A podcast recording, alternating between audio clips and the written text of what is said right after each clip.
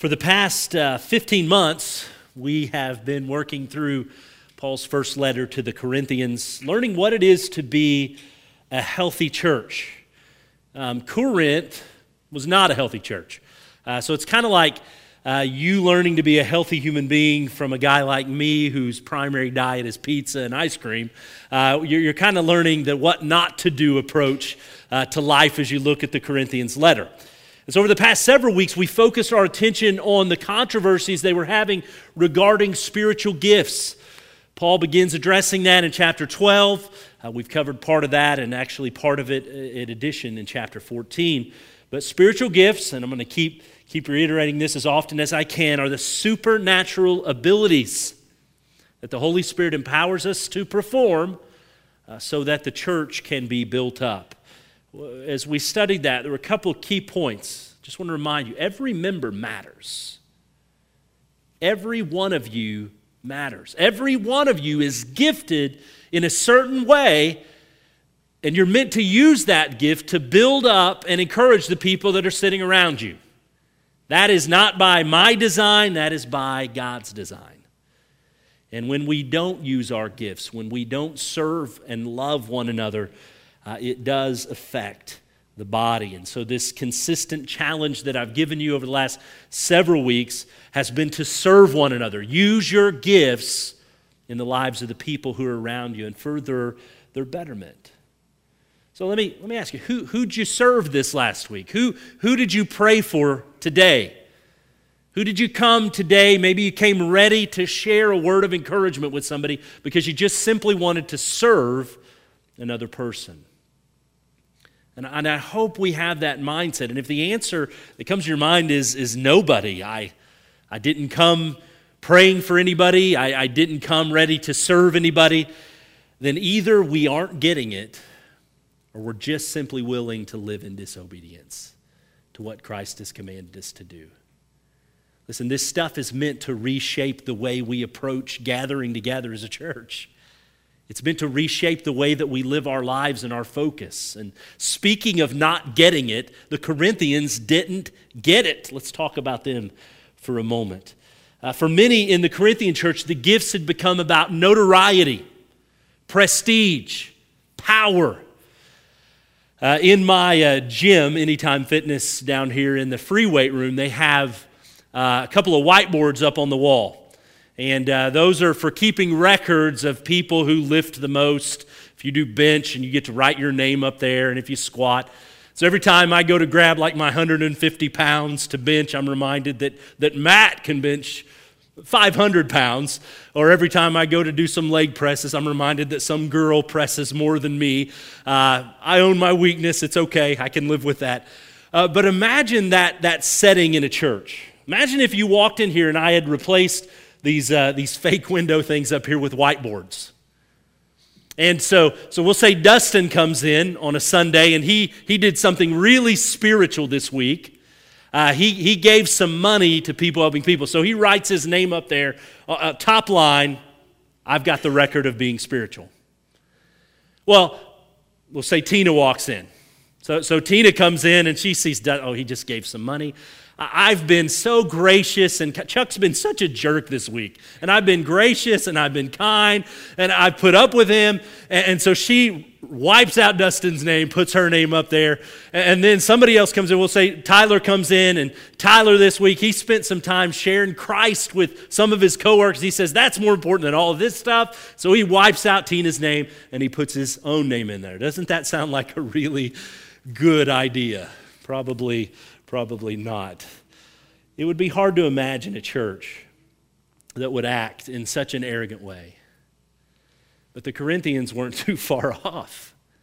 You know, if, if we're going to be completely honest, uh, we have subtle ways of, of displaying our records. I think of my own life, and I, I can work certain things into a conversation so that I look good, so that I sound good. But for the Corinthians, if a member had the gift of tongues, well, they were top tier. They were right there. If they had a lot of money, they were welcome into the dining room to dine when they would have their meals, and they were there when they would take communion and assured a place at the communion table. You might remember that from chapter 11. The Corinthians, in a way, had a records chart, and Paul spends a considerable amount of time throughout the whole of the book trying to get them to, to think differently uh, so that they will act differently. Bad theology had led to bad behavior. And chapters 12, 13, and 14 are where he attempts to correct their wrong thinking, their wrong actions in relation to the spiritual gifts. And so far, we've covered all of chapter 12. So we've got that done, and we've covered most of chapter 14 as well. Uh, so these two chapters, 12 and, and 14, they act as bookends to the discussion. Paul often structures his argument with these bookends, making the point of emphasis the center point.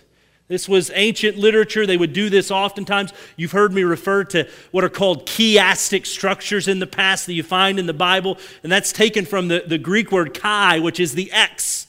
And so it's, it means that the, the, the central point of that X is the most emphasized point. And so literary people would, would write these things and bookend things so that they could emphasize the point in the middle. So, chapter 12 is about the Corinthian struggle with spiritual gifts. Paul offers some correction. Chapter 14 is about their struggle with spiritual gifts, particularly tongues and prophecy. Paul offers them some correction. But what do these two bookends prop up? Doesn't take a huge mathematician to be able to figure that out, right? Chapter 12, chapter 14. What's in the middle? Chapter 13. What does Paul mean to emphasize? Chapter 13. What is chapter 13 about? Love. Love. We've encouraged you uh, to put to memory as we work through this this summer the whole of 1 corinthians chapter 13 and i want to, to reiterate that challenge to you i was sitting there kind of laying in bed last night trying to recite some of these things in my own brain trying to go over and make sure that i'm hiding that in my heart but how many of you are familiar with 1 Corinthians 13? In other words, it's a, it's a passage that you've, you've come across, you remember from some point in the past. Just, just raise your hand up. We'll ask for some participation here.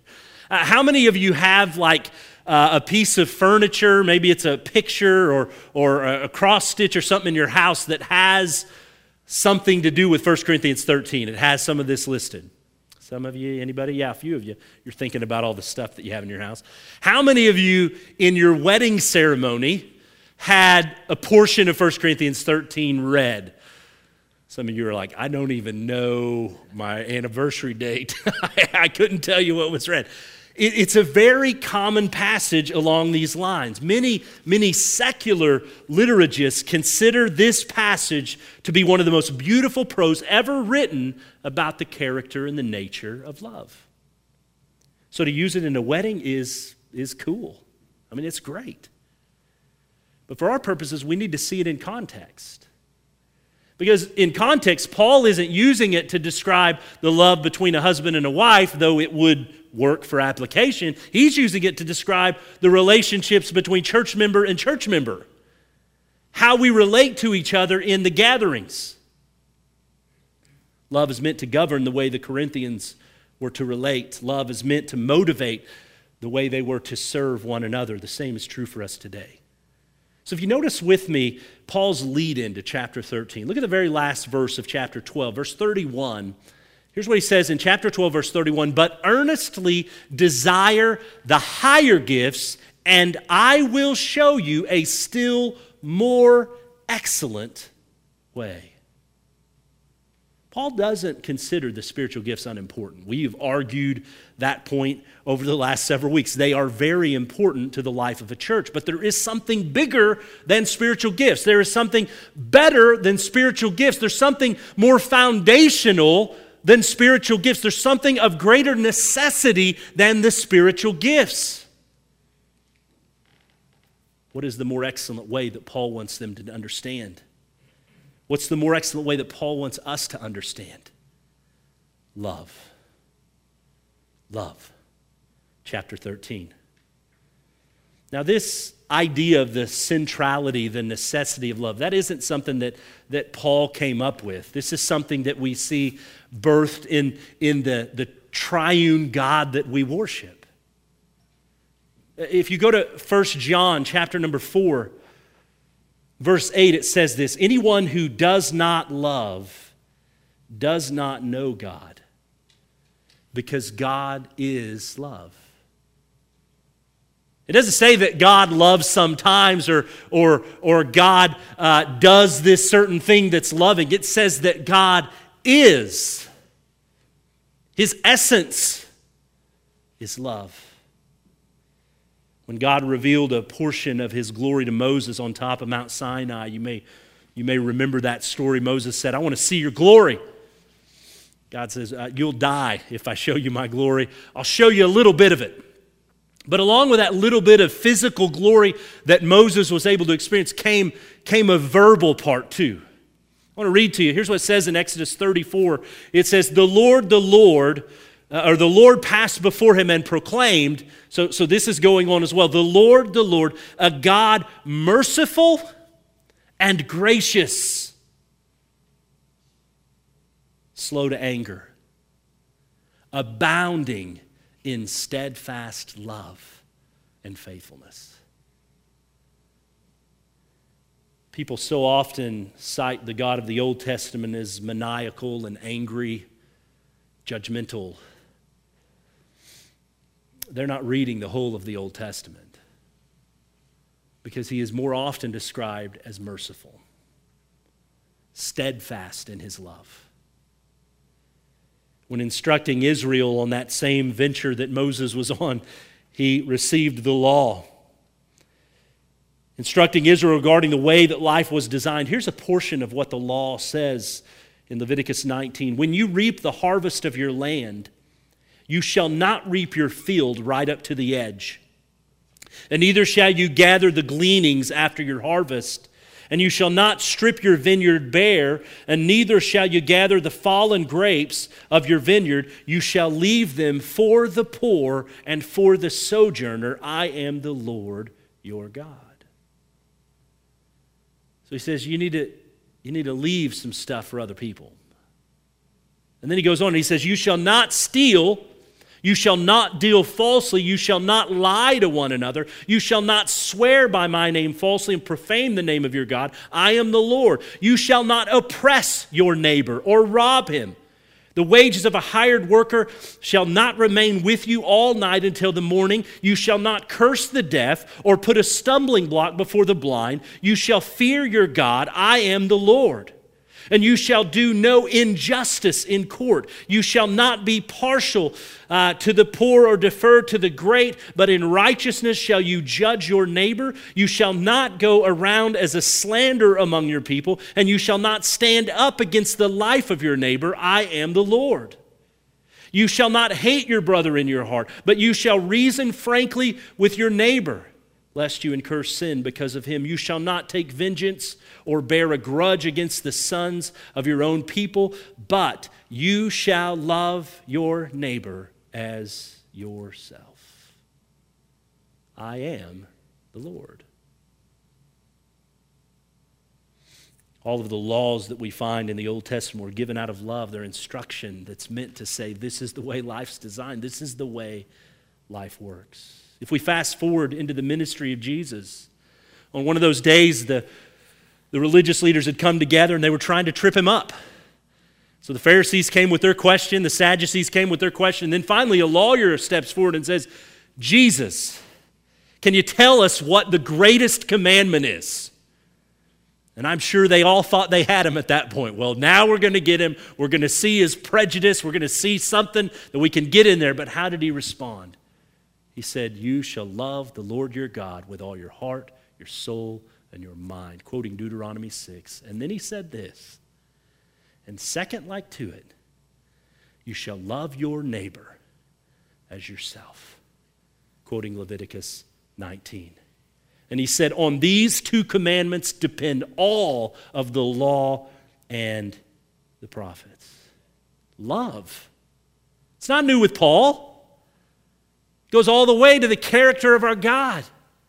Fast forward again to the upper room, the Last Supper. Jesus has washed the disciples' feet. He served them and encouraged them to serve one another in a like manner. And then he instructs them, and he says this A new commandment I give to you, that you love one another just as I have loved you.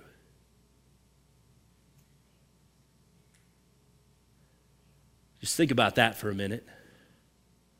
You love one another just as Christ has loved you. You also are to love one another, and by this all people will know that you are my disciples if you have love for one another. We could talk about John 15. We could look at a whole host of verses from 1 John. But I hope you see the point. Love is to be the defining character quality of anyone who claims to be a follower of Jesus. Love is to be a defining quality of your life. You're here today because you're saying, I'm a follower of Jesus. Then love is to be that defining quality and characteristic of your life. Because it's a defining quality of the Father. For God so loved the world that he gave his only begotten Son. Love is a defining quality of who Jesus is. Greater love has no man than this, that a man would lay down his life for his friends. Love is a defining quality of who the Holy Spirit is. When, when Paul lists out for us the fruit of the Spirit in Galatians 5, what's the first one on the list? Love.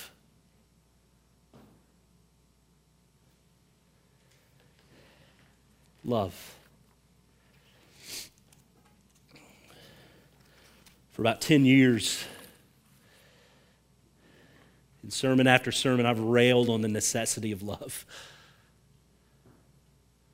Because I think it was probably around 10 years ago that I was struck by that, that statement that Jesus makes there in John 13 35. By this shall all men know that you're my disciples, by the love you have for one another.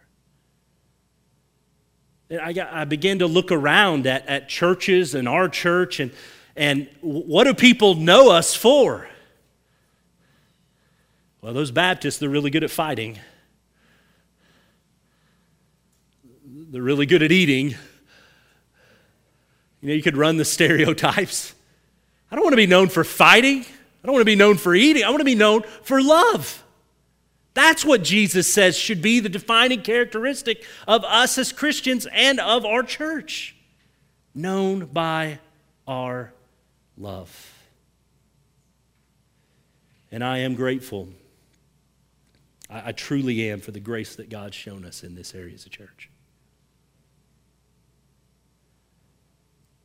because I do believe a defining characteristic of Metaview is love. And I'm grateful for that. But we have to continue to fight for it. Because love doesn't come naturally, love comes supernaturally. We have to continue to grow in our understanding of love and to, to put in practice the demands that love would lay on us. And that's what our Summer Love series through 1 Corinthians 13 hopes to accomplish. I realize we've covered a lot of ground already, but I want to briefly touch on the opening verses of this chapter with you today. Writing in the first person, Paul wants the Corinthians and us to understand the necessity of love. And so he begins If I speak in the tongues of men and of angels, but have not love, I'm a noisy gong. I'm a clanging cymbal. Now, I've practiced the drums all week, so bear with me as I show you what I've learned this week as I've practiced these things. It's pretty good, right? No, that's not good. Thank you it's lame. I mean, that is lame drumming. And that's the point that Paul's trying to make. See, the Corinthians, they, they had this, this idea that if they had the gift of tongues, they had it all. And so he says, even if I had the gift of tongues and I could speak the language of the angels, which would certainly be this incredible experience for anybody who had the gift of tongues, didn't have the gift of tongues. Paul says, but if I don't have love, it's as lame as that. Nobody wants to listen to that. Nobody wants to be a part of that. Love has to accompany the gift. And then in verse 2, he writes, If I have prophetic powers and I understand all mysteries, and notice the, the emphasis all mysteries and all knowledge, and I have all faith so as to remove mountains, but I have not love, I am nothing. Let's dissect this a bit. Paul says if he has all prophetic powers to have a perfect understanding of all things, he's saying if he had the prophetic ability to answer everyone's why questions, like, why did God do this? Why did God allow this person to die? Why is this happening to me? Paul says, if I could answer all of those questions, if I knew everything perfectly, jump down with me. Look at verse 9, where he says this For we know in part and we prophesy in part. That's where we're at right now. But Paul says, if, if I knew everything, all the mysteries that God is withholding, what a powerful gift that would be, wouldn't it? What a prophet that would be. But without love, nothing. Bigger than that, he says, even if I have that, I am nothing. If I could answer all your questions, but if I don't have love, I am nothing. Even if you had five star faith, 100% faith, you could say, Mountain, I want you to move over there. And it would do it. Nothing. This made me think of Jonah.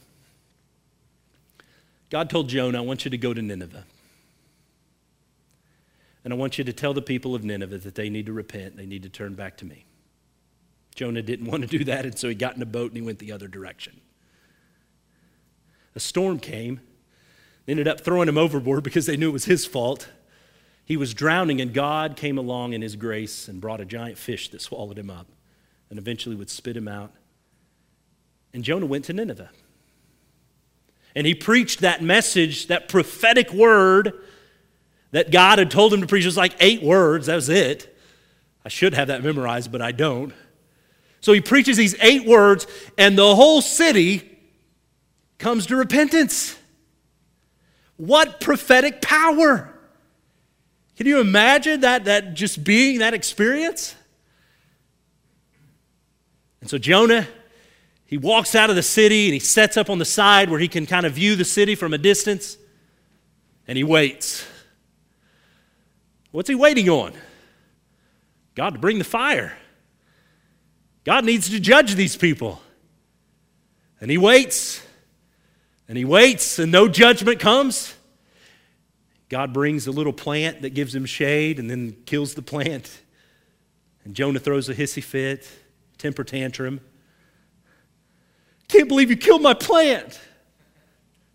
And God says, Jonah, you care more about that plant than for all of the people in this town.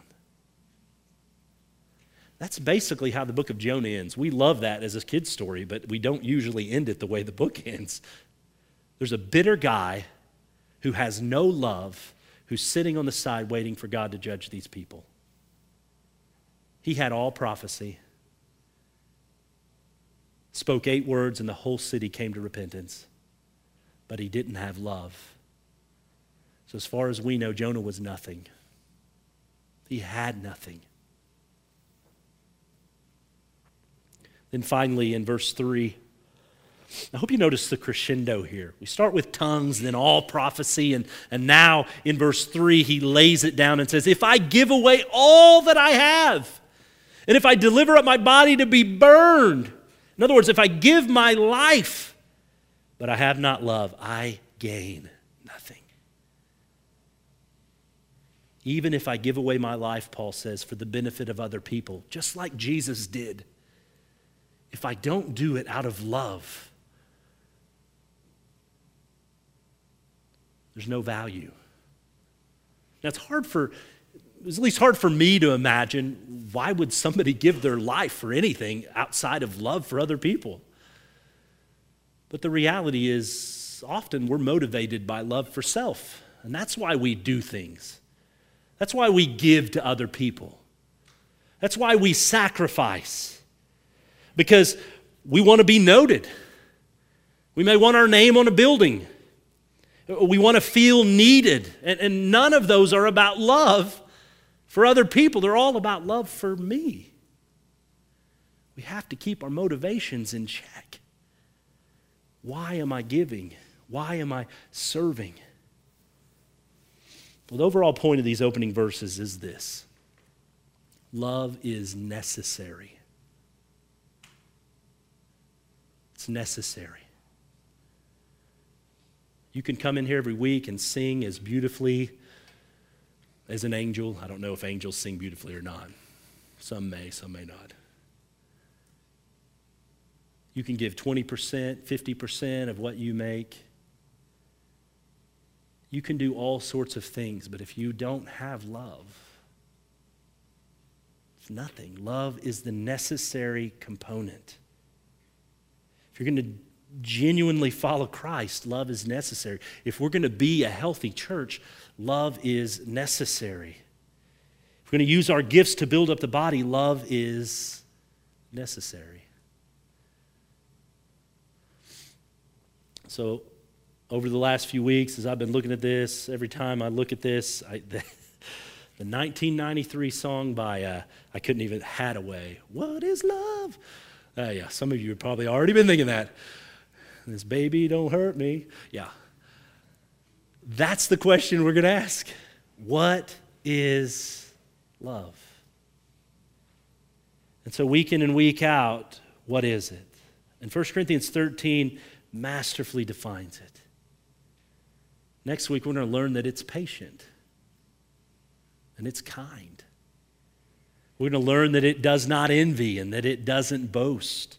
We're going to learn a lot about love. But, but for today, let me simply define it this way, and I stole this from James MacDonald, pastor, author. Love is this love is you before me. Say that with me. Love is you before me. Turn to the person next to you and say it to them. Okay, you gotta look, you gotta, we're gonna make this as awkward as we can. Look at them. Look at them in the eyes. Love is you before me. Now turn the other way. Look at somebody else who's on the other side of you and say it to them. Love is you before me. That's what it is. Because Jesus set aside his own interest and took up ours. He said, You before me. And he came and he died on the cross and he rose again to new life. So this week, I want to encourage you journal. Take, take opportunity every day to just sit and reflect on your uh, interactions with love. Maybe it was that somebody loved you, somebody put you before themselves, and you just want to jot that down and remember that. Or maybe it was an opportunity you had to put that person before you.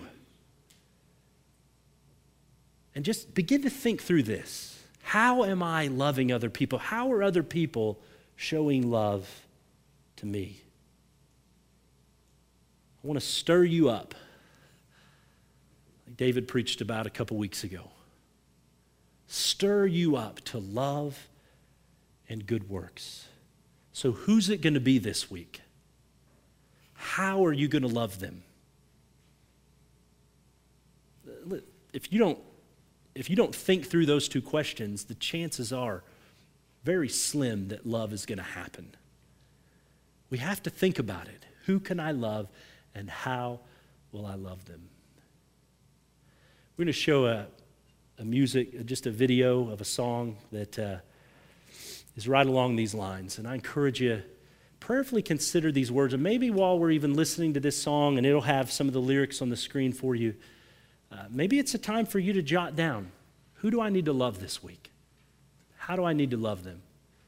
Uh, but this is the song uh, Greatest of These by Hillsong United.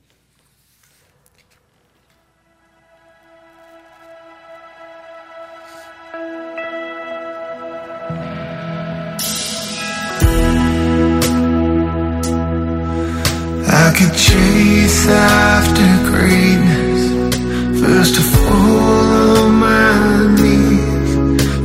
myself to be found where you want.